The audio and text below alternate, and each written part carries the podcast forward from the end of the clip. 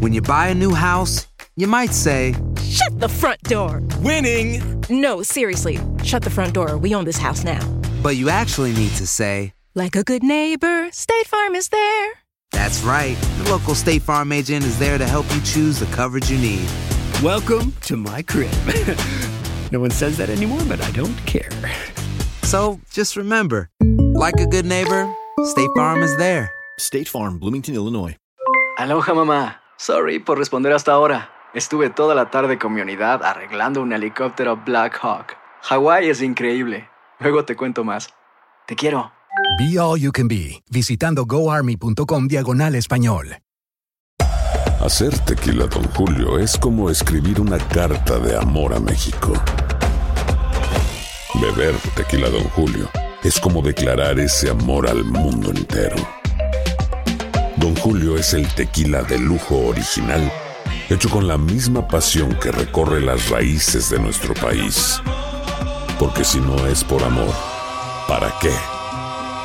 Consume responsablemente. Don Julio Tequila, 40% alcohol por volumen, 2020. Importado por Diageo Americas, New York, New York. Hay gente a la que le encanta el McCrispy y hay gente que nunca ha probado el McCrispy. Pero todavía no conocemos a nadie que lo haya probado y no le guste. Para pa pa pa. Univision Audio. Enigma sin resolver es un podcast para mayores de edad. Algunos radioescuchas pueden encontrar el contenido del programa ofensivo. Se recomienda la discreción del radioescucha, especialmente para menores de edad.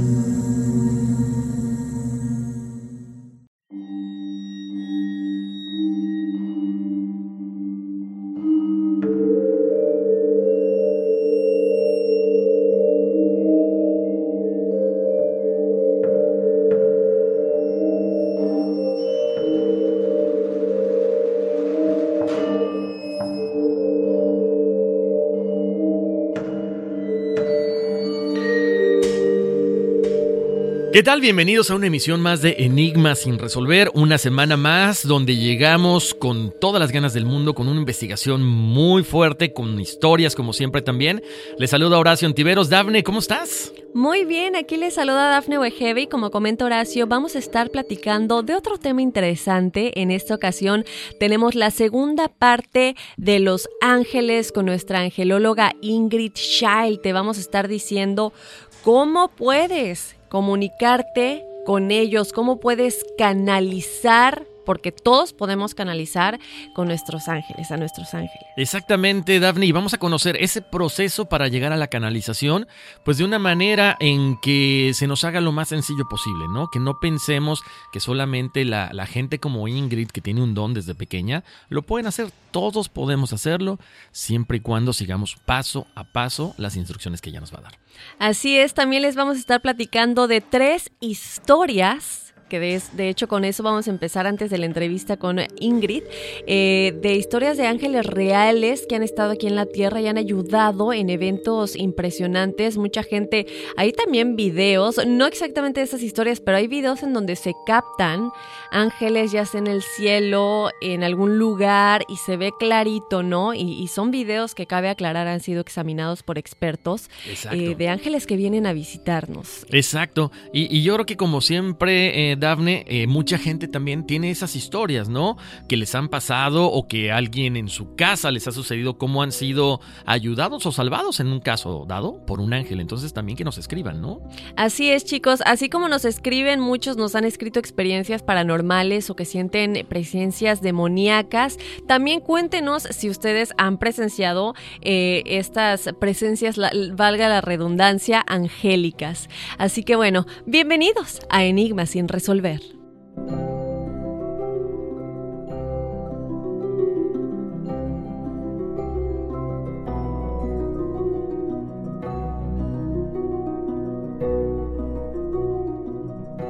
Un ángel es un ser sobrenatural, energético, inmaterial y espiritual cuyos deberes son asistir y servir a Dios. Ellos se encargan de la protección de los seres humanos y tienen la capacidad de transmitirnos mensajes. Son seres de luz, los cuales han sido representados durante siglos como antropomórficos y con alas en la espalda. Aunque muchos no creen en ellos, Hay algunas personas que han conseguido grabarlos.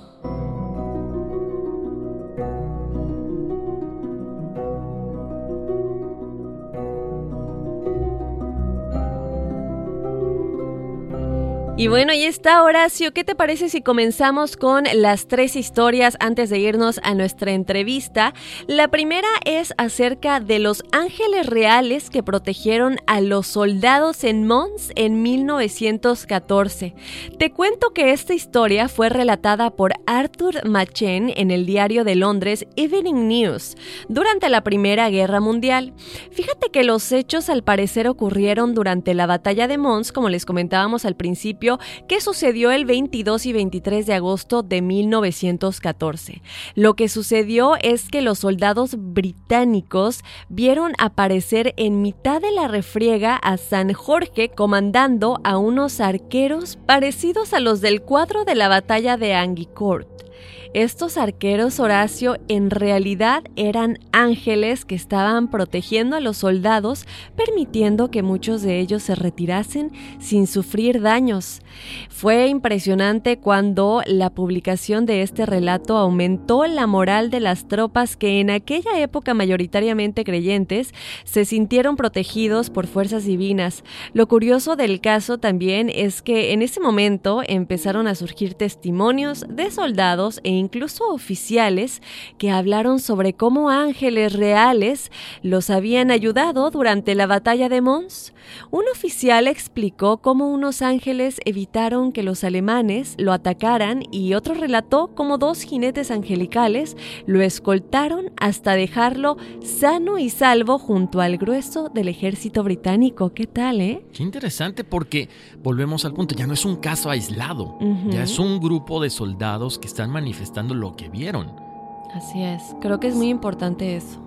Es, increíble, ¿no? Porque a lo mejor mucha gente puede decir, no, entonces es una, eh, como que todo mundo lo alucinó. No, no, no, no, no. Se están hablando de, de, de ya una, una, cuestión, una descripción muy exacta, muy, muy específica, ¿no, Dafne?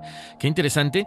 Y cómo también, eh, bueno, están estas cuestiones que son de la Primera Guerra Mundial y trasladamos también, hay otro caso que se los quiero comentar, que, eh, bueno, Los Ángeles Reales del Lili Leonardi, esto fue el 11 de septiembre del 2001.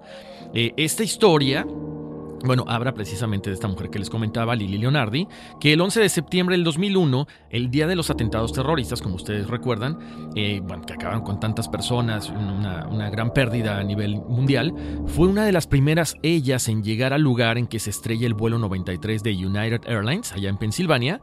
Y a pesar del tiempo pasado, Lili sigue pues diciendo lo que vio ese día. O sea, la gente piensa que de pronto pueden llegar a cambiar la historia estas personas que ven Los Ángeles. No. Ella dice que llegó al lugar en el que se estrella el avión cuando no se cumplían ni siquiera tres horas del siniestro. Ella explica que en el lugar donde estaban los restos del vuelo 93 encontró una legión de ángeles custodiando, Daphne. Qué interesante porque dice, había un poco de niebla, pero Lily vio a través de ella cientos de seres con un atuendo parecido al de un centurión romano. No podía verle las caras, pero vio cómo emitían destellos de luz. En su primer momento no se atrevió a contárselo a sus compañeros para que no pensaran que había enloquecido. Sin embargo, después se arma de valor, lo explica, sobre todo, ¿sabes qué? Para que las víctimas de estas personas lo supieran y, darles un un poquito de tranquilidad, ¿no? Tratar de, manifestarles esto para que ellos estuvieran mucho más relajados. Eh, de hecho, Lily eh, escribe, escribe, un libro explicando su experiencia, se llama In the Shadow of a Badge, How I Discover. Y obviamente estás hablando de alguien que estaba cercano ahí, ella trabajaba para el FBI. ¿Qué pasa cuando llegas tú a contar una historia, cuando tienes un puesto tan importante? La gente que dice, no, es que sabes que sufrió estrés postraumático, lo alucinó y a final de cuentas no le creen y, las, y, terminan también retirándola del cargo que tenía ella porque no estaba apta para seguir trabajando en este lugar. Wow, yo creo que ahorita que estamos escuchando esta historia, yo sí de plano, son esas veces que dices, me voy a leer el libro para realmente ver que está documentado y escuchar la experiencia y ahora sí que juzguen por ustedes mismos. La tercera y última historia antes de irnos con nuestra angelóloga Ingrid Child es la de Annabelle Beam. Esta historia es importante comentarles que hay muchas noticias al respecto, fue muy documentado por los medios de comunicación y también hay un documental el cual yo ya vi y está muy muy interesante. Definitivamente fue un caso muy, muy, muy documentado. Fíjate, Horacio, que este es el caso de una niña de 9 años, Anabel Bim, que vivía en un pueblo de Texas. Anabel estaba jugando con sus hermanas cuando, estando encaramada en el álamo, cayó desde una altura de más de 9 metros en el hueco que se había formado en el interior del árbol. Ella perdió el conocimiento y quedó encajada en el tronco. Acudieron los bomberos, eh, consiguieron sacarla y en un helicóptero fue trasladada al hospital de Fort Worth, allá en Texas. Asombrosamente, la niña salió ilesa del accidente. Respuesta del susto, Anabel empezó a explicar lo que había visto y vivido mientras estaba inconsciente. Se dio cuenta de que podía escuchar a los bomberos, pero lo más asombroso, Horacio, es que a su lado había un ángel muy pequeño, del tamaño de una hada, y que era un ángel custodio. El ángel la iluminó con una luz para que pudiera ver hasta que finalmente, a punto de que la rescataran, le dijo que ya la iba a dejar y que no se preocupara porque todo iba a salir bien. Como te comenté en un principio, esta noticia salió en casi todos los medios de comunicación y a pesar de que los detractores dicen que posiblemente sufrió alucinaciones debido al golpe que se dio en la cabeza y que le hizo perder el conocimiento, también estamos hablando de que no hubo ninguna consecuencia física, ¿no? Lo que le da un poco de credibilidad a su historia. Exactamente, ¿no? Te das cuenta de que el ángel a lo mejor también incluso no solamente le, la, la, tranquilizó en ese momento de shock, sino que bueno, la, la tranquiliza, la ayuda, la guía en ese momento para que esté relajada y a final de cuentas también la salva, ¿no? Como historias, yo creo que hay muchas. Y qué bonito, sobre todo cuando ya están documentadas, Daphne. Qué pena que siempre salgan con que, no, sufrió una, un golpe en la cabeza, un shock, pero bueno, es parte de lo que también vivimos, ¿no? La gente piensa que todo mundo inventa historias y no es así. Y bueno, Horacio, como comentamos al principio, ya tenemos a nuestra invitada de lujo. Así es, qué gusto tenerla otra vez. Y por cierto, creo que cabe mencionar, eh, bueno, para toda la gente que nos está escuchando, porque apenas es, en esta semana, eh, Dafne, alguien me dijo, oye, pero ¿por qué con esta invitada tan especial sucedió lo de la luz? Entonces, para la gente, vamos a recapitular rapidísimo. Cuando invitamos a Ingrid Child, este, ese día estábamos hablando de ángeles de energías y de pronto a un costado de Daphne se cayó una lámpara. Entonces todo el mundo me decía, Podría pensar que estaba armado, pero cuando vi la cara de Daphne, que se espantó y que fue tan espontáneo, supe que no. Entonces... Tienes razón, porque es la primera vez que ha pasado eso y qué casualidad, ¿no? Que haya sido cuando estaba ella. Y, y como ya les dijimos, eso no fue planeado ni nada por el estilo, pero bueno, la voy a presentar ya, ¿te parece? Me parece bien. Eh, tenemos, como ya escucharon, a Ingrid Scheil, nuestra angelóloga ya de la casa. Eh, ya, ya saben que tiene 23 años de experiencia. Ella es coach y sanadora angélica, eh, impartiendo, que imparte clases y cursos online desde su página web angelóloga.com. Y yo les recomiendo que también la sigan en Facebook como Ingrid Scheil porque siempre hace lives que a mí me encantan. Me encanta. Yo siempre veo sus lives y, y aprendes tanto. Entonces, entonces, Ingrid, ya más adelante al final de la entrevista eh, te voy a invitar otra vez a que des tu información para que todos te puedan eh, contactar para, para las clases y cursos que das, ¿no? Para ayudarnos a aprender cómo canalizar y contactar con nuestros ángeles. Gracias, Ingrid, por estar de nueva cuenta en Enigma sin resolver. Bienvenida. Buenos días, buenos días y gracias a ti y a todo el equipo por la invitación el día de hoy y darnos la oportunidad de llevar esta información al público y a toda la gente en general. Oye, eh, Ingrid, eh, qué gusto saludarte. Me gustaría que retomáramos nada más esa parte. Cuéntanos otra vez por qué se cae esa lámpara cuando estábamos hablando de energías y de ángeles, para que la gente sepa, ¿no? Sí, pasa que cuando nosotros estamos haciendo una gran influencia a nivel lumínico y tú estás como metiéndole una piedra en el zapato a la oscuridad, a todas estas entidades que sabes que están en todos los lugares, no tienen un límite, eh, hacen la manera de manifestarse y tocan las cosas eléctricas. Es una de las primeras cosas con las que se uh, comunican, vamos a decir, comunicarse o expresarse es la parte eléctrica porque es lo más fácil que tienen para mover todo lo que tenga que ver con electricidad. Pues me imagino que estas grupitos de entidades que estuvieron por ahí volando este día eh, hicieron mucha fuerza para distraernos de precisamente lo que estábamos hablando, para sacarnos del enfoque y que era un enfoque ese día de, de bastante información buena y positiva. Aunque sea, no me cayó en la cabeza. Menos mal. Oye, Ingrid, en el primer programa que tuvimos contigo, quedó algo pendiente que mucha gente nos estuvo preguntando y en lo personal también a mí me quedó mucho duda. Eh, nos ibas a platicar un poco acerca de las ocho emociones de poder. Cuéntanos exactamente qué son y cómo podemos acceder a estas emociones. Bueno, te explico un poquito. Eh, al principio de los tiempos que yo comencé a trabajar con público, hace muchos años, 23, un poco más, eh, empecé a recibir estas tipo tareas que nos fueron dando los ángeles. No siempre me las daban a mí, para mi vida personal, pero también se las daban a las personas y era como un listado de, de cosas por hacer.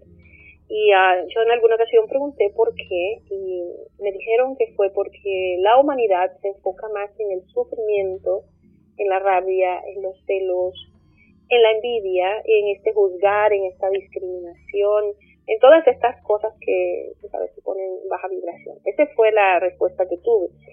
Entonces, eh, ya de tanto recibir siempre como las mismas tareas que le ponían a las personas durante estas mm, lecturas, estas guías que se les entregaban, eh, hice un resumen de estas ocho emociones claves que yo de ver que tantas veces se las entregaban a las personas y a mi persona también, eh, las, las resumí y dije, bueno, vamos a observar estas emociones y vamos a analizarlas. Y ahí nacieron estas ocho emociones claves.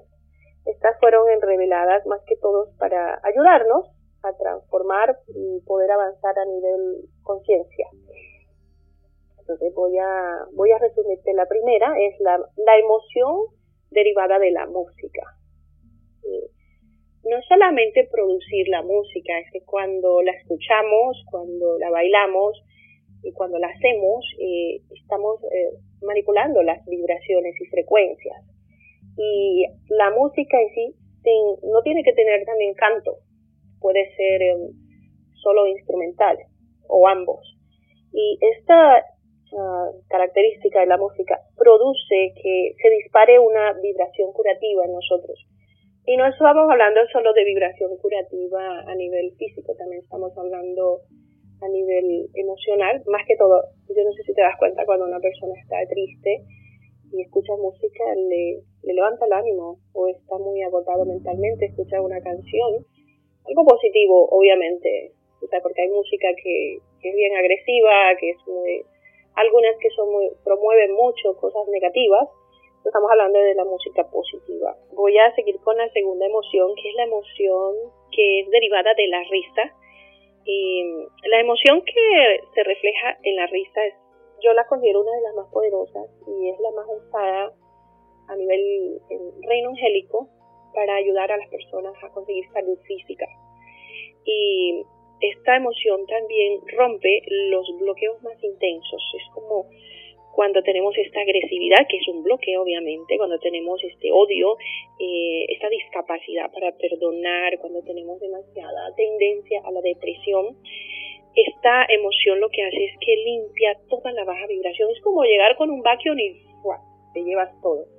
Yo la considero entre todas estas, tengo esta y otra que ahorita la voy a mencionar, eh, una de las más poderosas, porque es mágico. Yo no sé si tú lo has notado, o, o alguno de ustedes allí lo ha notado que cuando hay presencia de risa parece que nos están haciendo cosquillitas como en cada nervio, en cada músculo, en, cada, en la piel, en el alma y es como un es como yo, algo un narcótico una cosa eh, que te dopa y nada voy a seguir con la tercera que es el amor. El amor del que estamos hablando cuando ellos hablan de la emoción que produce el amor, no estamos hablando solamente del amor de pareja o del amor hacia los hijos, es del amor de la empatía, que es el amor con empatía. Cuando nosotros vamos en un, lugar y vemos a alguien que a primera vista es desagradable porque es bulloso, porque es grosero, porque huele mal, que te molesta algo de esa persona. Si tú sientes empatía por esas personas que para el gran porcentaje de los que están allí les molesta, tú sientes amor incondicional. Entonces estamos hablando de ese amor. Cuando empezamos a desarrollar ese amor, esa compasión por los demás, en un, no me importa nada, pero lo amo. No me importa nada, pero la amo. solo siento amor, solo siento compasión y no juzgo. Ese amor es el amor más curativo, más que el amor de pareja. A veces tenemos eh, relaciones con hijos, padres, hermanos, amigos, que sé yo, jefes, empleados, compañeros, y a veces tenemos algún momento difícil, momento difícil, y hay la tendencia de seguir como machacando el asunto y vamos a discutirlo y vamos a esto y te voy a decir groserías. No, cuando nosotros no dejamos escalar una vibración de ese tipo, sino que por el contrario le inyectamos amor, inmediatamente sucede, perdonamos con un pensamiento positivo, por ejemplo, que algo que los demás hacen no nos gusta o no estamos de acuerdo, sería esta persona eh, procesa responde, actúa y evoluciona a su ritmo. Yo la entiendo, yo la acepto y estoy feliz con eso y le amo y le amo por todo. No es porque voy a odiarle por lo que la manera como se expresa en la vida. Entonces esa esa empatía que se desarrolla del amor incondicional, esa es un gran una gran emoción que puede también sanar cualquier cosa. Esa es la segunda para mí más, más importante, incluyendo la de la risa, que puede hacer un gran cambio. Pasa que con la del amor les cuesta mucho trabajo a la humanidad, esa es la que más trabajo les cuesta, porque la, este cerebro reptil está todo el tiempo juzgando de manera negativa. Qué sé yo, a veces se te atraviesa alguien en el auto y, y comienzan a gritar con los vídeos arriba, porque nadie te escucha igual, pero comienzan a gritar cosas negativas que le hacen más daño al que las grita que el, que el otro que no la escucha. Cierto. Entonces, eh, dejar con frescura, tú sabes, mira, no sabemos si esa persona tiene ganas de ir al baño, no sabemos si esa persona tiene mucha hambre, está tarde para el trabajo y está tan dormido en su, su mm, personal, en su interior personal, que no se da cuenta que va atropellando, que se va llevando gente por delante por llegar a una meta. Se olvida del presente porque está en lo que va a pasar media hora después o 15 minutos después. Entonces, no podemos estar juzgando eso, porque en realidad estamos en un planeta dormido. Entonces, eso, no, eso hay que perdonarlo, porque eso no es, es más que culpa de la oscuridad y de todo lo que ha pasado en el desarrollo y en, las varias evoluciones que tenemos en este planeta. Ok, entonces tenemos eh, la música, la risa y el amor. ¿Cuál sería la cuarta, Ingrid? Bueno, vamos para la alegría. Eh, la, esta es otra que se parece un poquito a la del amor, pero es un poquito más fácil que la del amor para desarrollarla y activarla y es la, emoción que se obtiene de la alegría interior. No es solamente la alegría que eh, difícilmente las personas creen que, es provocada por otros, por algo. No, la alegría ya está dentro de nosotros, como una fábrica que tenemos allí.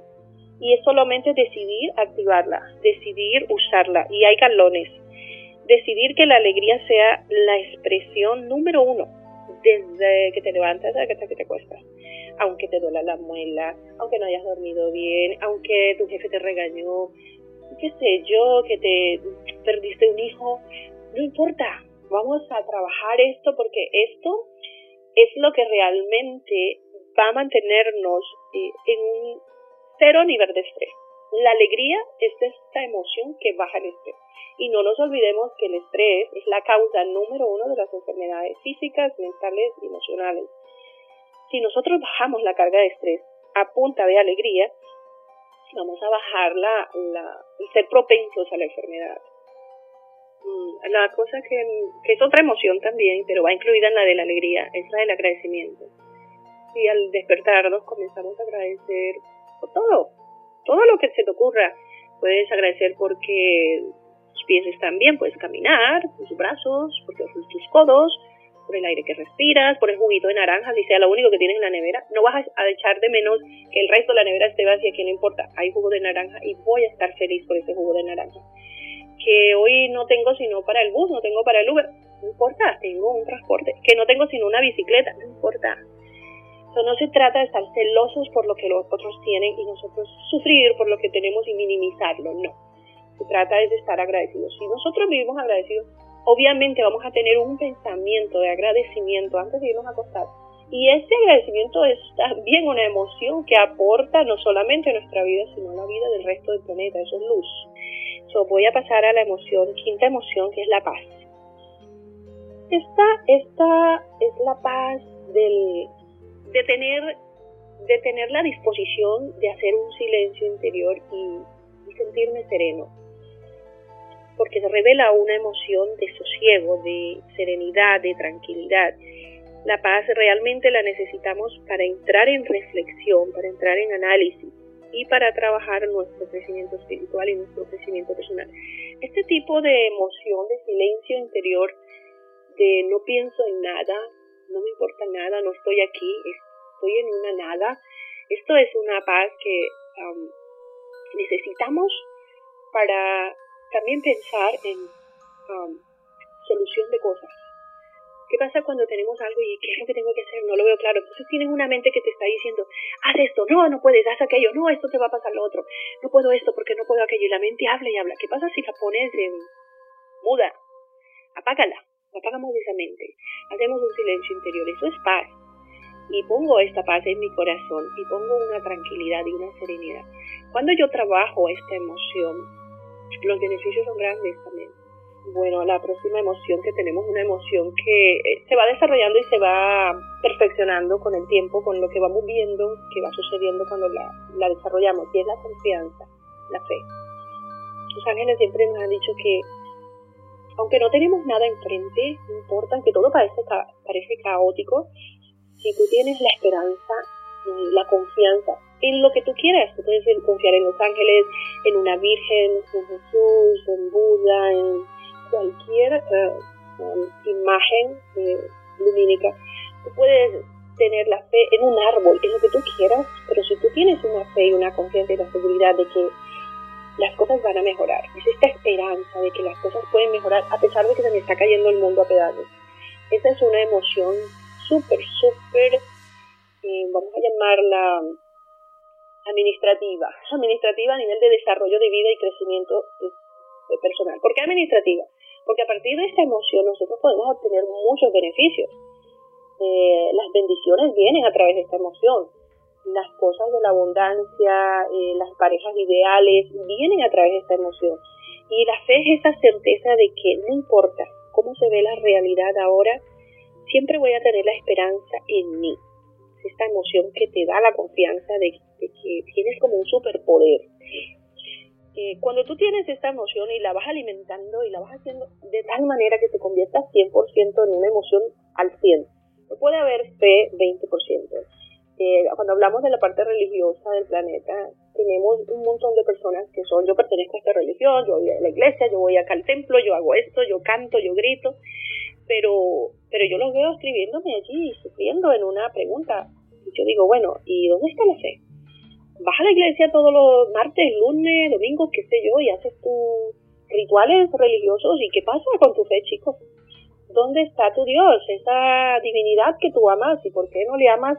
¿Y por qué no le crees? Entonces no le crees al 100%. Y yo no creo, nunca he creído en una fe de 20, ni de 80, ni de 95, ni de 99 la fe la tenemos al 100% o no tenemos fe. Entonces esta emoción de que produce la confianza es la que permite que se manifiesten cosas en nuestra vida. Esas cosas que nos hacen falta eh, se van a materializar a través de la fe, a través de la emoción de la fe. Y, hay una hay una cosa que, bueno, y creo que un gran porcentaje de la humanidad eh, desde mi punto de vista, que observo y, hago mis estadísticas con la comunidad, comunidad latina, es que muchas personas ya se están dando cuenta de su participación en lo que sucede en sus vidas. Y en esta parte de esta emoción de la confianza y de la fe, esa es la participación, es la, la creación del pensamiento de seguridad y de certeza de que cualquier cosa que yo quiera va a suceder en mi vida. Obviamente la recomendación, como soy un trabajador de luz, lo tengo que decir obligatoriamente, es que cada vez que tú deseas algo, que quieres algo, tienes que hacerlo en armonía con todo el universo, con todo el planeta, que incluye humanos y, todo lo que existe aquí, plantas y animalitos y todo lo que hay. Entonces no vamos a pedir cosas que alteren eh, el bienestar de otras, de otras personas o de animalitos o de plantas. No, esto no, no podemos hacer esto porque entonces estamos invocando la energía opuesta. Y esa energía también responde. Y esa energía también da cosas, pero el, precio que se paga por eso es altísimo. Incluso eso incluye almas también. Ok, bueno, ¿qué te parece si pasamos a la siguiente emoción? Bueno, vamos para la séptima y es la emoción que se deriva del perdón. Esta emoción es el alivio. Lo primero que, te produce la emoción del perdón es el alivio. Eh, ¿Qué es lo que siente una persona cuando perdona? Que te has quitado un bulto de encima, que te has quitado un montón de cosas horribles de encima. Es como si cargaras un, saco lleno de culebras vivas que te están mordiendo la espalda, el cuello todo el tiempo. Y te están incrustando veneno que te enferma y que te hace más pesado. Eso es, lo que nos liberamos, de cosas así que nos liberamos. Eh, estas cargas que, que llevamos de resentimiento, de, de no empatía con alguien porque hizo algo y lo hizo a propósito, eh, esas cosas de creer que alguien hace cosas a propósito para dañar es muy común y hay que dejar ese pensamiento. Mira, las personas pueden ser distraídas y tropezar y, y pueden ir ciegas por el mundo también, no están despiertos y pueden llevarse a alguien por delante, pero no están haciendo eso a propósito. Muy poquitas personas están yendo al brujo para hacer brujería y cosas así. Muy poquitos. Muy poquititos. Es un porcentaje muy, muy bajo. La, y esa creencia de que las personas que te rodean están haciendo cosas voluntariamente para que a ti te vaya mal, eso es una tontería. Sí, las personas hacen cosas que atropellan, pero no lo están haciendo para atropellarte a ti a propósito, sino para ellos conseguir algo y los demás no existen es porque están dormidos, no te ven a ti, no se dan cuenta que tú sientes igual que ellos, no entran en tu historia, no entran en tus zapatos porque están dormidos, es como los caballitos que tienen estas cositas que le tapan los ojitos para que no miren para los lados. ¿Sabes cuántas personas van por el mundo así? Casi todos, casi todos. Y van para un solo objetivo que es mi vida, mi trabajo, mi familia, mi, mi, mi, yo, yo, yo, soy importante y los demás que se freguen no les importa porque viven dormidos. Entonces, ¿qué hacemos cuando manejamos esta emoción del perdón? Es perdonar eso, que estén dormidos. Vamos a perdonar eso.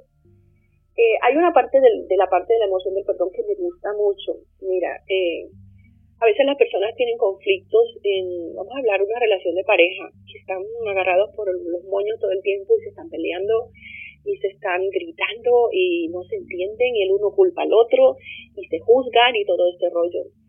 Yo les digo a mi gente cuando vienen con asuntos de este tipo, de peleas y problemas y juzgar, que se quieren divorciar por tonterías, siempre les digo, y si tú haces una lista de las cosas positivas de esa persona, es increíble porque cuando la gente estamos haciendo la lectura y comienzan a hacer la lista de cosas positivas, le digo, ¿cuántas fueron? Me dijo, son como 25. y tú me acabas de mencionar dos o tres cosas negativas. Esas, si tú te enfocas en esas cosas positivas que tiene esa persona, el perdón viene fácilmente, solo. Pero cuando la gente está enfocada solo en, en una tontería, en un tropiezo, en un error que alguien comete, a veces alguien te roba, alguien te hace cosas y tú vas a condenarlo toda la vida, vamos a perdonar. Todo el mundo tiene el derecho a equivocarse, tiene el derecho a resbalar y aprender, porque es que está así la experiencia en este planeta, así funciona. Entonces el perdón es como un derecho que tenemos todos. La última es el éxtasis. Eh, el éxtasis generalmente esta palabra se usa cuando, cuando la persona tiene relaciones, no estoy diciendo todo el tiempo, pero se usa muy comúnmente en un gran porcentaje para las relaciones de pareja, relaciones íntimas, pero en realidad tenemos que desmembrar esta, esta emoción porque esta emoción es la celebración de algo explosivo en nuestro interior. ¿Y cómo podemos motivar eh, y el derivado del éxtasis? Lo podemos hacer de muchas maneras.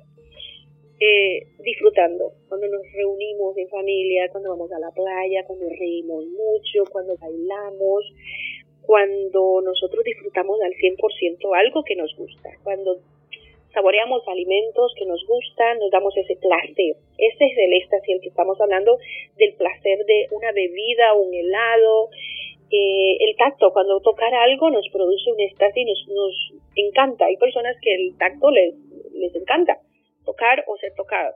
Eh, usando los cinco sentidos y sin cruzar líneas donde vamos a atropellar a otras personas cuando hablamos del tacto, no estoy diciendo que van a estar tocando a todo el mundo en la calle sin su autorización, no se trata de eso. Se trata de encontrar el punto de equilibrio donde puedas disfrutar con tus cinco sentidos para promover la emoción que produce el éxtasis, la alegría que produce el éxtasis.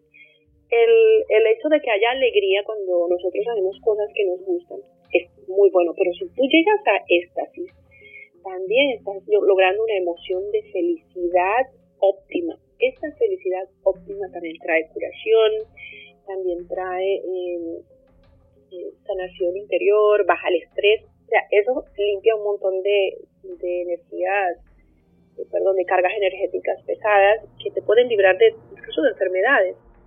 Ok, muy bien, ahí está lo que quedó pendiente para todos los que nos andaban preguntando, las ocho emociones del poder, ponerlas en práctica.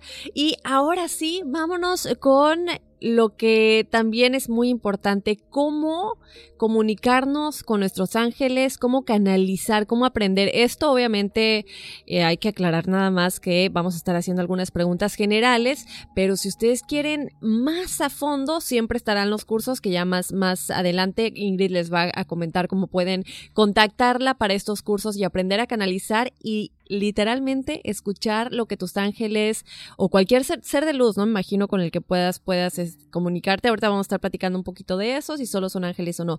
Ok, Ingrid, ¿qué te parece si comenzamos un poquito con, aunque parezca obvio, eh, decimos canalizar, es comunicarnos, recibir ángeles. Vamos a, a, explicar un poco más a fondo qué es exactamente la canalización. Cuando hablamos de canalización en sí, estamos hablando de canalizar cualquier cosa. Tú me preguntas, canalizar ángeles ya es otra cosa, pero canalización por sí sola es cuando a través de nuestra mente y de nuestras emociones nosotros recibimos imágenes eh, e información. Eh, dicha información que se deriva, eh, se puede derivar de nuestra propia mente, pero nosotros podemos recibir esa información de todos los lugares. Podemos recibir de la oscuridad y podemos recibir de la luz. Ahora tenemos que tener también un, usar nuestro radar. No hemos hablado esto antes, pero nosotros somos un radar. Nosotros tenemos la capacidad a nivel sensorial de saber, de acuerdo a cómo te sientes, de dónde estás canalizando, de qué área estás canalizando. Entonces es prácticamente eh, recibir información a través de imágenes o a través de mensajes. Algunos de estos mensajes son hablados como si alguien hablara pero generalmente es como si ya lo supieras, como si ya supieras algo de pronto y es una información que no estaba dentro de ti, no estaba en tu mente, y es una información que nunca leíste, que nunca la cogiste de otro lugar externo o algo, pero llegó, llegó y puede ser para ti o puede ser para otras personas. Eso es literalmente lo que es canalizar. Ahora exactamente, eh, Ingrid, ¿Cómo podemos, todos podemos canalizar, por ejemplo, a nuestros ángeles? ¿Cuál es el mejor momento que tú consideras?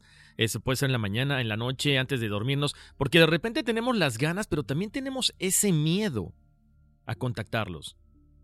Bueno, antes que nada, debo aclarar que todo el mundo puede canalizar y la mayoría del tiempo lo estamos haciendo y no siempre es de la luz. El porcentaje de canalización de la luz es bajo si fuera un, porcentaje alto, esta humanidad estaría mejor, mucho mejor. El, por el resultado sabemos lo que está sucediendo a nivel de flujo, flujo de información en nuestras mentes. Entonces, eh, estamos viendo el resultado, el, la humanidad, el planeta, como está. Eh, ahorita que mencionó eh, la, la, cuando ya viene en el tren, que nadie se mira, se empujan, que todos quieren llegar, que nadie le importan los demás allí vemos esto, quién está canalizando, quién es, está entrando en esa mente. Por lo que hablamos en la primera entrevista sobre la bruma, quién es el que está impulsando qué tipo de información. Eh, ¿Qué tenemos que hacer? Cuando tú me dices cómo, cómo lo hacemos, eh, no hay una hora para esto y hay otro asunto y es que no todo el mundo está canalizando con los ángeles, con la energía angélica en este momento vimos un auge muy, muy elevado de hace unos cuantos años, 10 años, llevamos 10 años que se incrementaron canalizadores por todos los lugares, canalizadores angélicos. Y es un deseo, el hecho de tener un deseo de canalizar es una cosa, pero el, el, evento en sí, el que suceda la canalización y que se logre llegar al punto donde tú directamente estás hablando con ángeles y arcángeles, eso no es tan fácil, es complicado lo que sucede es que de manera espontánea algunas personas reciben algunos mensajes de sus ángeles guardianes, pero que estén recibiendo directamente mensajes de los arcángeles, eso está muy difícil, porque el nivel vibratorio de la gran mayoría de las personas es muy bajo, no está tan alto. ¿Y qué pasa, por ejemplo, si yo quiero ir a, vamos a imaginar que estamos que, que esta parte energética es un edificio donde hay departamento de tal cosa, primer piso, y los hombres están en el octavo piso. Entonces tenemos que subir al octavo piso para hablar con estos, en este departamento. Y no estamos en el octavo piso, estamos en el segundo, tercer y cuarto piso. Lo más cerca que ha llegado la gente, cuarto piso. Eh, esa es una de mis labores y es ayudar a las personas a vibrar. ¿Por qué no podemos llegar allá arriba? Porque no hay un elevador que nos lleve. El elevador que nos va a llevar es nuestra propia frecuencia. La frecuencia que necesitamos es el resultado de esas ocho nociones que hablamos ahorita. Voy a hacer una explicación muy gráfica que me dieron hace un tiempo. Y es que esta tierra, vamos a que lo imagines, y lo imagine el público también, esta tierra tiene otra tierra paralela.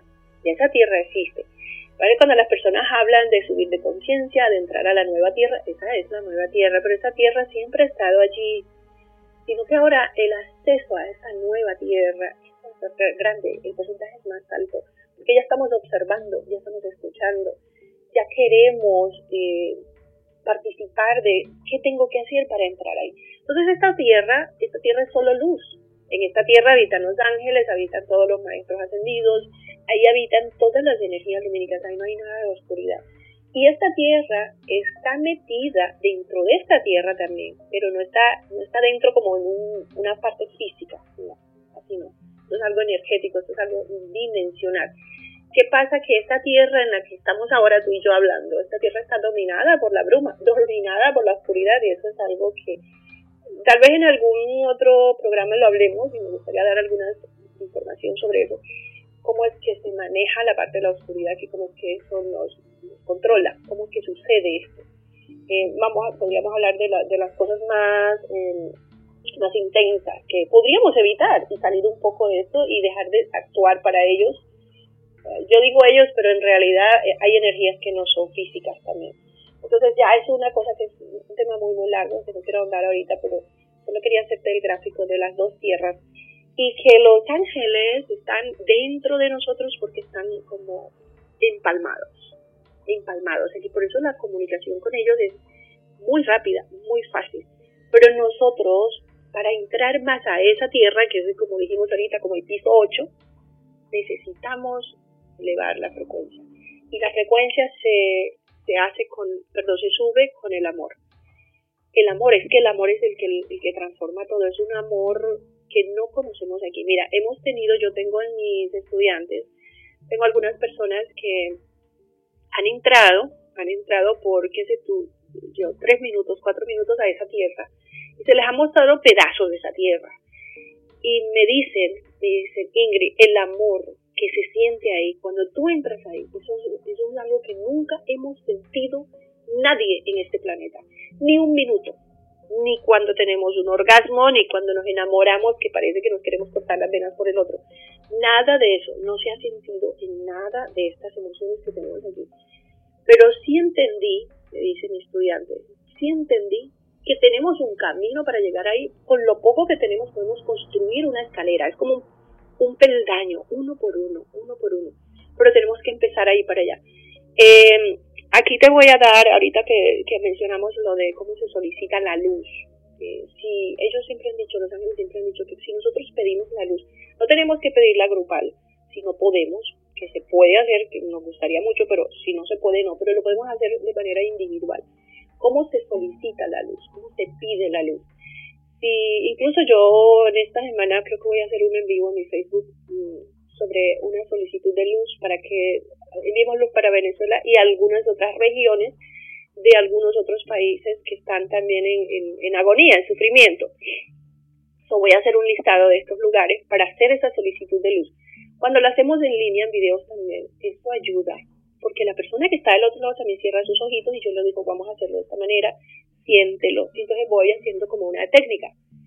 Y esto también, también es orientado por la luz. Ellos nos llevan de la mano como niños que nos llevan a un kindergarten estamos siendo llevados hacia una manera de hacer las cosas para llegar ahí. Pero ¿quiénes estamos siendo llevados ahí? Los que quieren llegar. Eso no es empujando a nadie ni obligando a nadie. Es el que quiere llegar, el que le nace el deseo. El que hay personas que ya vienen con la semilla de la pregunta. Es que no me hace feliz esto desde niños. Es que esto como que no es lo que es. Porque yo no me encajo aquí. Entonces, esa, esa es una de, de la manera de reconocer quiénes quieren.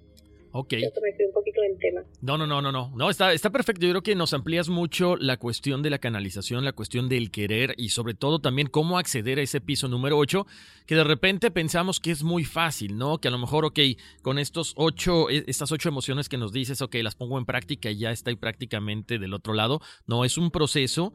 Ahora, eh, este, en estos procesos de canalización, Ingrid, o sea, ¿Puedo preguntar algo que sea ajeno a mí? Porque normalmente pensamos en que el ángel, bueno, nos va a ayudar en una cuestión personal, en una cuestión espiritual, pero a lo mejor queremos preguntar acerca de la familia, de mi pareja, de mi trabajo, de lo que está aconteciendo allá afuera. ¿Es válido? Bueno, en cierta, bueno, desde cierto ángulo podemos decir que sí. Puedes preguntar cualquier cosa de ti y que te involucre a ti directamente. Pero ¿quién te va a responder? Generalmente es tu guía espiritual, porque es que, eh, mira, incluso mis estudiantes, eh, lo primero que contactamos es nuestro guía, el guía espiritual. Pero antes de contactar al guía espiritual, nosotros estamos contactando nuestro ser superior, a lo que llamamos alma, que la tenemos totalmente abandonada. El alma es algo que camina con nosotros y nosotros ni la miramos, ni hablamos con ella, ni le queremos, ni le mandamos besitos, ni nada. No hacemos nada con el alma. El alma está ahí como en un rincón y nadie le para bola. Entonces, este es un, dijiste tú mismo, es un proceso, pero cuando yo quiero hacer preguntas, tengo que hacer preguntas sobre mí. cuando yo hago preguntas pues, sobre alguien de la familia, es posible que venga, tenemos algunas guías espirituales que son personas fallecidas, que también vienen a apoyarnos y nos dan un poco de luz. ¿Cuándo nos dan esa luz? ¿Cuándo nos dan esa información los guías y, y las personas no vivas? Cuando nuestro propio ser superior lo permite literalmente es eso. El ser superior dijo que no y eso no lo cambia nadie. Oye Ingrid, una preguntita rápido. Ahorita que comentas lo de que el ser superior eh, es el que dice no se puede. No sé si tengas la respuesta a esta pregunta, pero me voy a, me la voy a aventar y si no ya después. ¿Tendrá que ver con, con lecciones que tenemos que aprender de vidas pasadas? Algunas sí, algunas sí. Pasa que en algunas ocasiones nosotros eh, llegó el tiempo de irnos, llegó el tiempo porque todos decidimos el día y hora que nos vamos a ir y cómo nos vamos a ir y hay enseñanza para nosotros con eso y todo también. Pero en algunas ocasiones no terminamos cosas, no se completaron y cuando tú sales de esta vida, en esa reencarnación tú sales de esta vida y estás preparando la próxima vida, tú miras atrás, es como tener un, un video, tú miras atrás y tú dices, bueno, Um, yo vi que como que no me quedó muy claro lo del perdón, no estuve perdonando muy bien, vamos a meterle perdón aquí a nuestra nueva vida. Eso es lo que la gente cree que es el karma, pero no es más que el mismo ser superior remarcando que tú ese aspecto lo superes. ¿Por qué necesitamos superarlo? Porque somos almas jóvenes y estamos en una um, ascensión. La ascensión la gente cree que es que vamos subiendo a las alturas. No, la ascensión es entrar en la luz interior, en la luz de Dios Ahí es donde está la ascensión, ahí es donde está el crecimiento. Y el crecimiento es que no es que somos una super alma, es que ya nos vamos a parecer a los ángeles de la noche a la mañana, no. Se trata es de ir construyendo esta alma en algo mejor y mejor es como cuando hacemos estos muñequitos de barro y los perfeccionamos. Le ponemos pinturita y le ponemos muñequitos dorados y florecitas. Es lo mismo. Eso estamos haciendo a nivel álmico. Ok.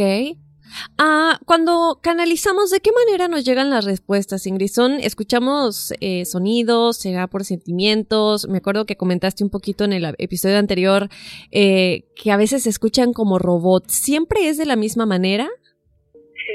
No, no siempre, no siempre. A veces es solamente una idea que viene a ti. Esta es la, una de las más comunes es esa. Eh, un ejemplo, ahorita que mis estudiantes de maestría están haciendo terapias y ellos empezaron a hacer canalización con, con un piloto que se les entrega, que yo les doy. Y me dicen, mire maestra, que yo estoy ahorita recibiendo una información en medio y que cambia el piloto, que cambia el patrón de lo que usted nos dio. Dije, porque es que así es como es. Ya lo estás haciendo, ya estás recibiendo la información. Y como eres un radar que tienes la parte sensorial, sabes que estás canalizando para la luz y también porque ya tú estás en un nivel vibracional que permite que puedas invocar, que permite que puedas hacerlo. Entonces viene todas estas formas de mil formas, mira, viene formas de imágenes, podemos ver que nos casualidades, que nos encontramos cosas que suceden, que, ah, pero fíjate que yo esta mañana hice una pregunta Eh, mira, conozco a alguien que, que tiene como dos parejas que están detrás de ella y ella dijo, bueno, dígame cuál es. Démelo el mensaje hoy, por favor, porque estoy enredada. Y preciso ese día, eh, una de las personas que estaba interesada en ella apareció en la puerta de su casa. Entonces, es una señal. La persona es empujada allí, que parece una casualidad, pero no lo es. A ti las señales te llegan como unas gran pasacalles, una cosa increíble. Eh, a veces las señales no es para que hagas algo, sino para que dejes de hacer algo. ¿Qué pasa cuando tú tienes que ir a un lugar y de pronto todo, todo es un obstáculo?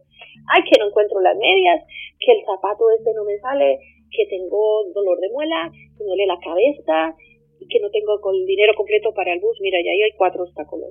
Y cuando ya estoy saliendo, preciso suena el teléfono y me dicen que recoja a mi hijo que está enfermo. Pues, ya cuando te pasa eso, tú no ves las señales de que no tienes que ir a ese lugar. Estás mal. O sea, tenemos que estar despiertos para ver las señales. Las señales llegan todos los días y no las dan solamente los ángeles, las dan los, más que todos los guías espirituales. Mira, aquí yo creo que entra una pregunta precisamente con esto que estás comentando, eh, Ingrid. O sea, entonces yo estoy, por ejemplo, tratando de hacer una canalización con mi ángel y de pronto se puede cruzar mi guía espiritual. Es lo más seguro, el porcentaje de que hable el guía espiritual en vez del ángel es más alto, porque nuestra conexión con el guía espiritual es, es muy intensa. Te voy a explicar un poquito, el guía espiritual fueron estas almas que reencarnaron en algún tiempo. Y son, es que nosotros somos grupos álmicos, somos grupos. Cuando estamos fuera de acá somos grupos. Y tenemos, obviamente, igual que aquí, tenemos eh, gente que parece nuestra familia, y yo lo llamo como nuestra jerarquía, nuestro grupo, nuestra ciudad, nuestra casa. Y um, vienen algunas almas y dicen, vamos ejemplo que yo me muero, que sé yo, en un año, dos años, diez, veinte, treinta. Y yo digo, bueno, yo estoy cansada de reencarnar. Yo ya no quiero reencarnar ni en este planeta ni en ningún otro yo decido que voy a ser un guía espiritual y yo pregunto a mis almas que están conmigo, que han venido varias veces, o si hay algunas que son amigos que nunca han venido, tenemos almas así que son cerca de nosotros, y tú te ofreces, tú dices, yo me ofrezco de ser guía, aquí estoy, y entonces hacen como un contrato, es un contrato que se hace fuera de los ángeles eh, eh, guardianes, que eso es otra cosa. Estos guías espirituales, a veces uno, a veces son varios, estos guías están allí como los guardianes de tu vida. Y ellos trabajan para tu ser superior, para tu alma. Entonces, ¿qué pasa? Que tú tienes una historia, por ejemplo, tú naces, tienes que nacer en, qué sé yo, en un pueblito por allá, y después a los cuatro años te separan de tus padres, tienes que ir no sé dónde. Ellos se tienen que asegurar de que esa historia suceda. ¿Qué pasa cuando nosotros nos estamos desviando? ¿Quién nos pone todas estas señales? Ellos nos ponen señales, ellos nos hablan a los oídos. Y algunas veces nosotros, algunas veces no, la mayoría de las veces no escuchamos. Estamos ahí de tercos y de tercos. A mí me ha pasado y, he perdido muchas cosas por no ser, por ser terca y ir contra la corriente cuando era joven. Y de tercos y de tercos y vemos las señales y no las hacemos caso. Y nuestra madre o alguien nos dice, chico, chica, no vayas para allá, que puede pasar esto, no siento como buena vibra con esta persona, no hagas esto. Y te pasan cosas que no estaban supuestas a vivirlas. Y eso es cuando nos salimos no salimos de la línea que ya está escrita, que hemos decidido. Entonces vamos a hablar que el guía espiritual es un vigilante de tu vida y que te ayuda a que te mantengas en la línea de lo que tú escogiste vivir, sea oh. bueno o sea malo. Ok. Ingrid, eh, creo que es importante eh, comunicarle a la gente que en el momento de canalizar eh, con los, los ángeles, también se puede acceder, y esto no lo digo por conocimiento propio, lo digo porque me encanta ver tus videos y he escuchado que lo comentas tanto en YouTube como en tus lives, también se puede canalizar con, con otros seres de luz, ¿no? ¿Qué seres de luz serían estos? ¿Serían maestros ascendidos o, no sé, tal vez Jesús? ¿O qué? ¿Se puede, ¿Se puede hacer esto no solamente con los ángeles? Sí, nosotros, mira, pasa que como somos energía, y ellos también son energía, y es, en otra dimensión, pero es energía. Y somos ellos y ellos somos nosotros, entonces es como si hubiera una sola mente y ahí nos conectamos todos y no hay manera que no, no suceda. hay una cosa que es muy curiosa y es que cuando una energía que no tiene cuerpo ya, eso no necesita un cuerpo, se va a manifestar enfrente a nosotros, usa hologramas, pero la oscuridad también usa hologramas y ahí es donde tenemos que tener cuidado. Es una de las cosas que me gusta enseñar mucho a mis estudiantes, que lleven eso al mundo, que aclaren eso en, en, su público, a su gente, y es que tengan cuidado con los hologramas. Los hologramas eh, siempre hay que usar el radar, el radar de la de parte sensorial, es como la intuición, es como la sensación. No vamos a minimizarnos porque no estamos en la dimensión angélica nosotros, estamos en esta dimensión pequeña, no vamos a minimizar nuestras, nuestras sensaciones, nuestros sentidos internos. Y nosotros tenemos la capacidad de sopesar quién me está hablando, con quién estoy integrándome, qué siento. La oscuridad a veces, eh, a veces no, la mayoría de las veces usa rostros muy hermosos y muy similares a lo que nosotros conocemos acá. Así como usa rostros grotescos también para crear miedo, también usa rostros bonitos para introducir una confusión en nosotros. Eh, si tú te das cuenta que lo que tú estás viviendo, en lo que tú quieres en la vida, hacia donde tú quieres ir a nivel lumínico, está como contradictorio con esta holograma que te está hablando ahorita y no, no está siendo coherente, lo más seguro es que es la oscuridad. Entonces, tengo personas, yo tengo personas, incluso tengo estudiantes que los, los fui encontrando eh, de manera mágica. Yo digo que los, mis guías espirituales son muy eficientes. Porque tengo estudiantes que han estado conectando, por lo menos tengo una estudiante que está conectando con Jesús toda la vida, desde los 3, 4 años y tiene cuadernos y cuadernos y cuadernos de una cantidad de, de canalizaciones con el Maestro Jesús y estuvimos hablando mucho con ella. Probablemente vamos a hacer algo juntas, pero no sé si ya está lista para lista pública, no lo sé. Pero, pero hemos trabajado con ella, he trabajado que me ha entregado algunas canalizaciones con Jesús muy lindas y hemos hecho canalización al mismo tiempo con Jesús, hemos hecho mucha um, conexión juntas. Entonces me gusta porque es un aspecto de Jesús que no conocía, que no se parece al Jesús que acá nos hablan, es otra cosa, es una cosa muy diferente, es una, una maravilla de, de luz, de amor, eso es una, una cosa increíble. Pero, pero sabes que sí, hay personas que conectan solo con guías espirituales y sus guías son los que les hablan toda la vida y ellos los escuchan claramente y canalizan y traen luz al mundo con los guías o traen luz al mundo solo con los ángeles eh, guardianes eh, uno puede canalizar con todo, con todo lo que existe. Incluso tenemos tantas, tantas seres eh, ascendidos y seres de luz que no son de este planeta, que nos están ayudando y que nos dan unos nombres que son, vamos a llamarlos nombres, les llaman nombres galácticos, que son nombres que eh, ellos escogen nombres, es como un holograma.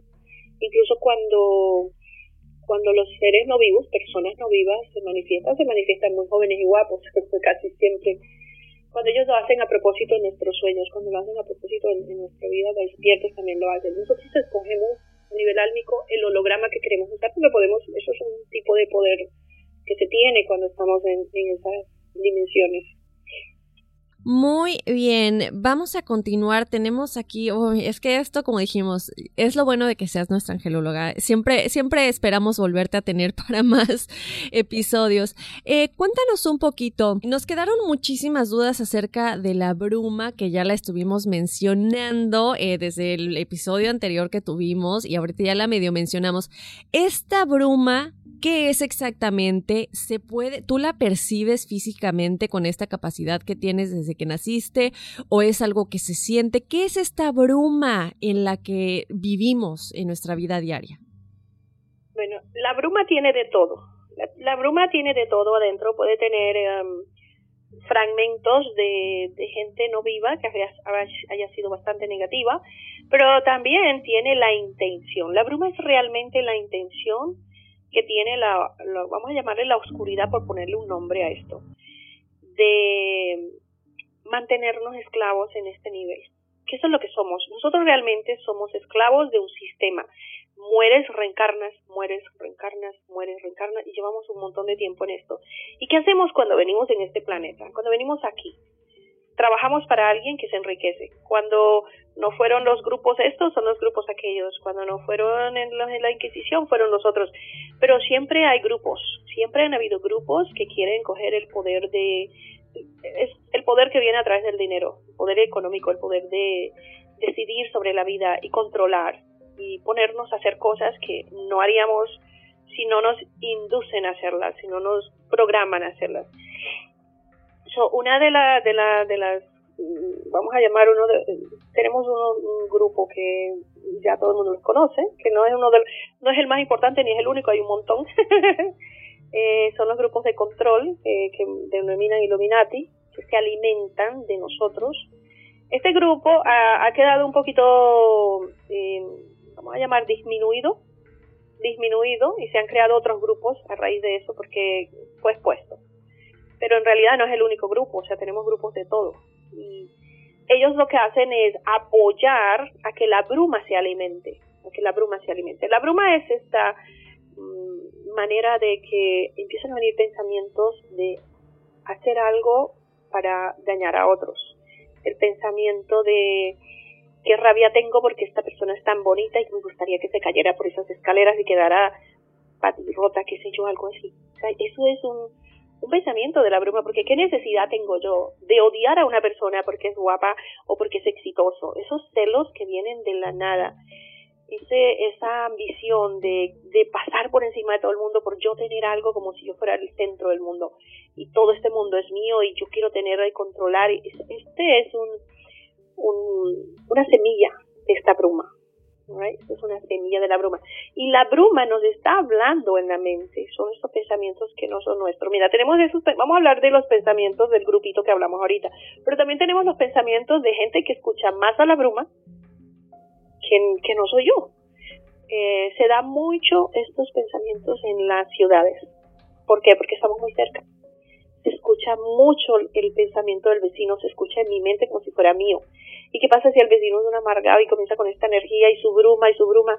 Y la bruma lo tiene pero dominado totalmente. Es un amargado que grita por todo, que reniega, que nunca da las gracias, que se cree que, que se las sabe todas, que todos los demás son, por decir una palabra mala, estúpidos, que o sea, siempre denigran de todo de, de lo que sucede, nada les parece bueno, desean que alguien se muera, declaran que la gente muera, o sea, cosas así. Cuando tú vives cerca de gente así, que es mucha gente así, muchísima, esta bruma que ellos la han amplificado en tu cercanía también te toma a ti. Entonces, ¿qué tenemos que hacer nosotros?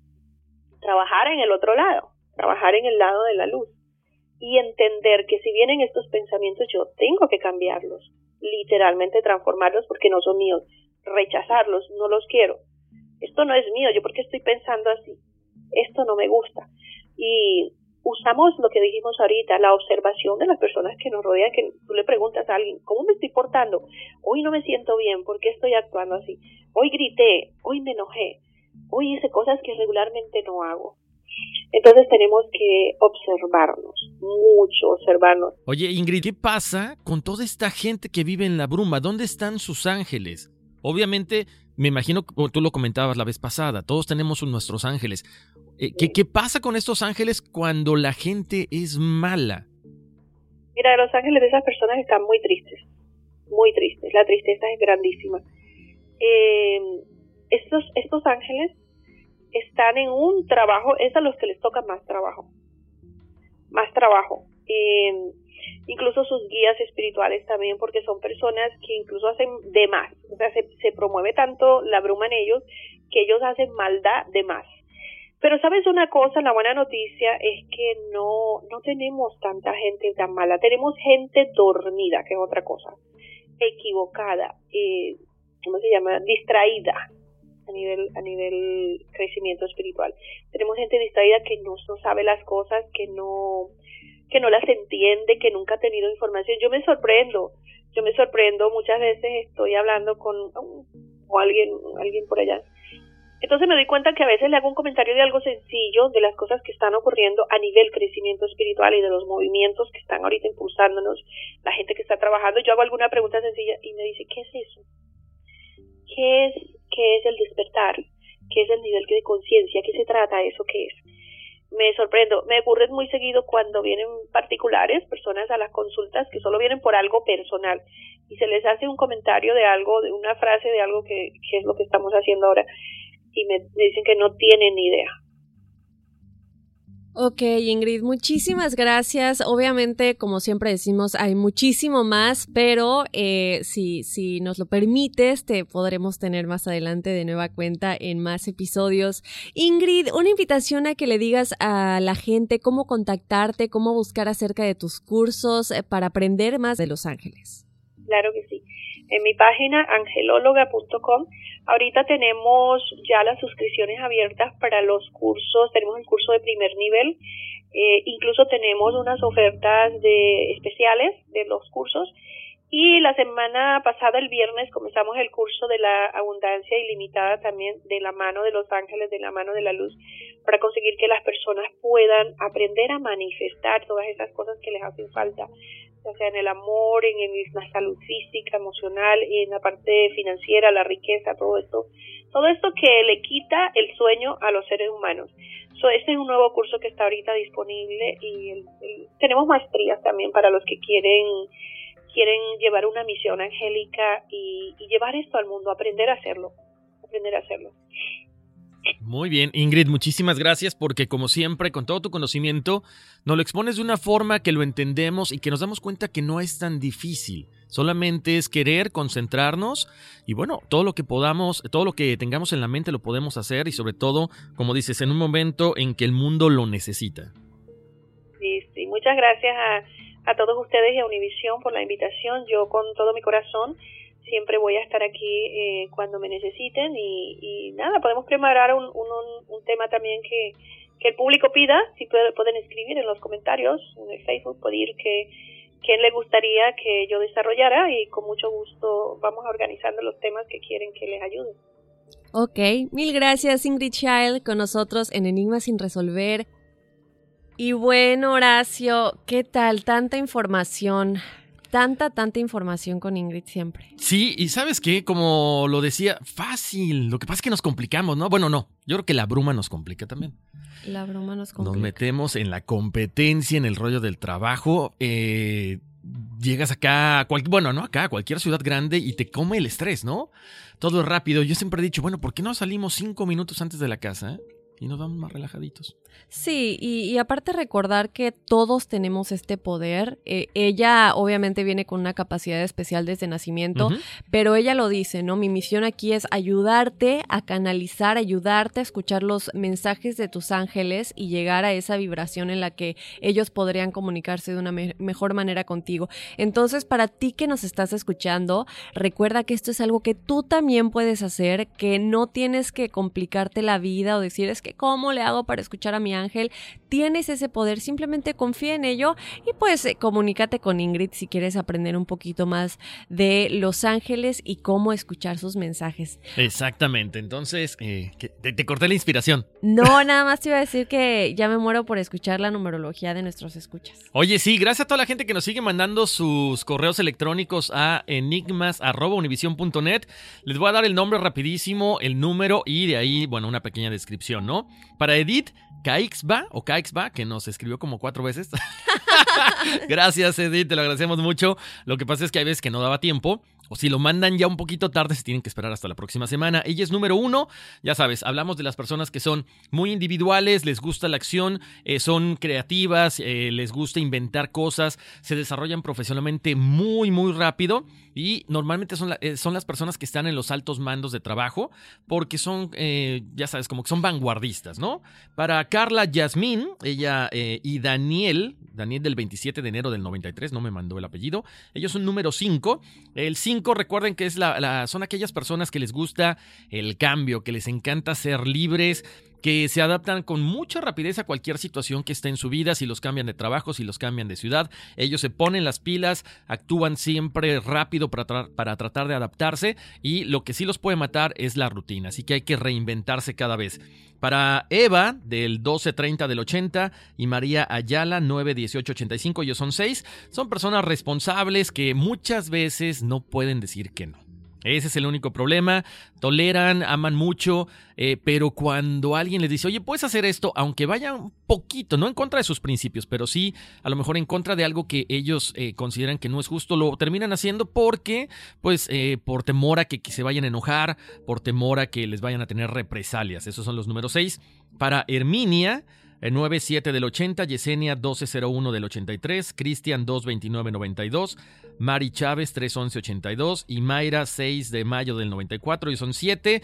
Son personas que siempre buscan conocimiento, son personas que ya lo habíamos mencionado otras veces, tienen el psiquismo a flor de piel. Ustedes pueden comunicarse a lo mejor tal vez con los ángeles, con sus maestros ascendidos.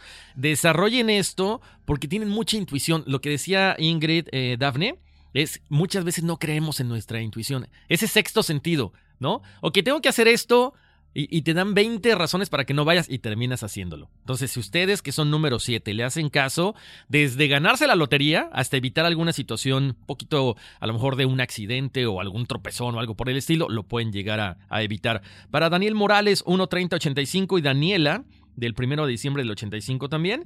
Eh, ellos son nueve, son personas idealistas, están a punto de ya eh, trascender a los números maestros. Por lo tanto, Muchas veces son compasivos, dan mucho, este, sin esperar nada a cambio, y lo mismo, la gente también llega a abusar por todo esto, entonces traten de encontrar un balance entre lo espiritual y lo terrenal.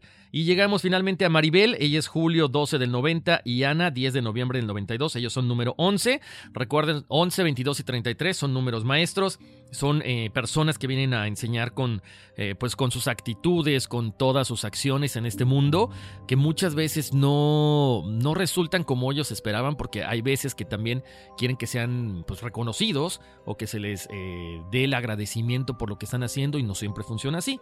Al ser número maestro vienes aquí a dar tu tiempo, a dar tu ejemplo, así que bueno, pues ahí está lo que, lo que tenemos en las numerologías para esta, esta ocasión, Dafne. Ok, bueno, pues yo creo que ya después de esto nos toca despedirnos. Muchísimas gracias por habernos acompañado en otra emisión de Enigmas sin resolver. Recuerda que nos puedes escribir a enigmas.univision.net. Si tú nos escribiste tu numerología y no la escuchaste, es posiblemente porque no la escribiste en las redes sociales, ya sea por un mensaje privado en Facebook o en el comentando en alguna foto, ya sea en Facebook o Instagram. Si es así, seguramente se perdió en los comentarios y no te la vamos a poder dar. Entonces escríbenos a enigmas.univision.net y por ahí sí que segurito te damos tu numerología. Exactamente, Dafne. Y lo de siempre, ¿no? Recordarle a todos que la suscripción al podcast es gratuita. Pueden eh, buscarnos en Apple Podcast, en Google Podcast, en, Spotify. El que más les acomode, suscríbanse que para que, para que cada lunes, que es eh, para que cada lunes en cuanto se suba el, nuevo episodio, le llegue la notificación, porque me estaban comentando, Dafne, es que no me llega, es que no me llega, es que no se han suscrito. Entonces suscríbanse, este, y ya saben, todos los lunes estamos con nuevos episodios en Enigmas sin resolver. Pero bueno, pues ya nos vamos, Dafne. Vámonos, que aquí espantan. Uy, sí.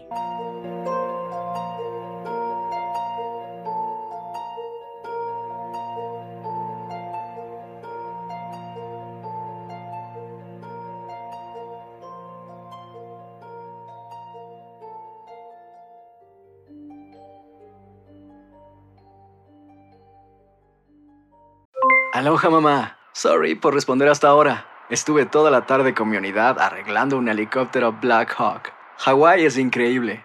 Luego te cuento más. Te quiero. Be All You Can Be, visitando goarmy.com diagonal español. Si no sabes que el Spicy McCrispy tiene Spicy Pepper Sauce en el pan de arriba y en el pan de abajo, ¿qué sabes tú de la vida? Para, pa, pa, pa. Sick of being upsold at gyms? My guy, you're currently a base member. For $90 more, I can upgrade you to our Shred membership. For 130 more, you'll be a swole member. And for just $300 more, you'll reach Sweat Platinum. At Planet Fitness, you'll get energy without the upsell. Never pushy, always free fitness training and equipment for every workout. It's fitness that fits your budget. Join Planet Fitness for just $1 down and $10 a month. Cancel anytime. Deal ends Friday, May 10th. See Home Club for details. Ohio, ready for some quick mental health facts? Let's go. Nearly 2 million Ohioans live with a mental health condition. In the U.S., more than 50% of people will be diagnosed with a mental illness in their lifetime. Depression is a leading cause of disability worldwide. So, why are some of us still stigmatizing people living with a mental health condition when we know all of this? Let's listen to the facts and beat the stigma. Ohio, challenge what you know about mental health at beatthestigma.org.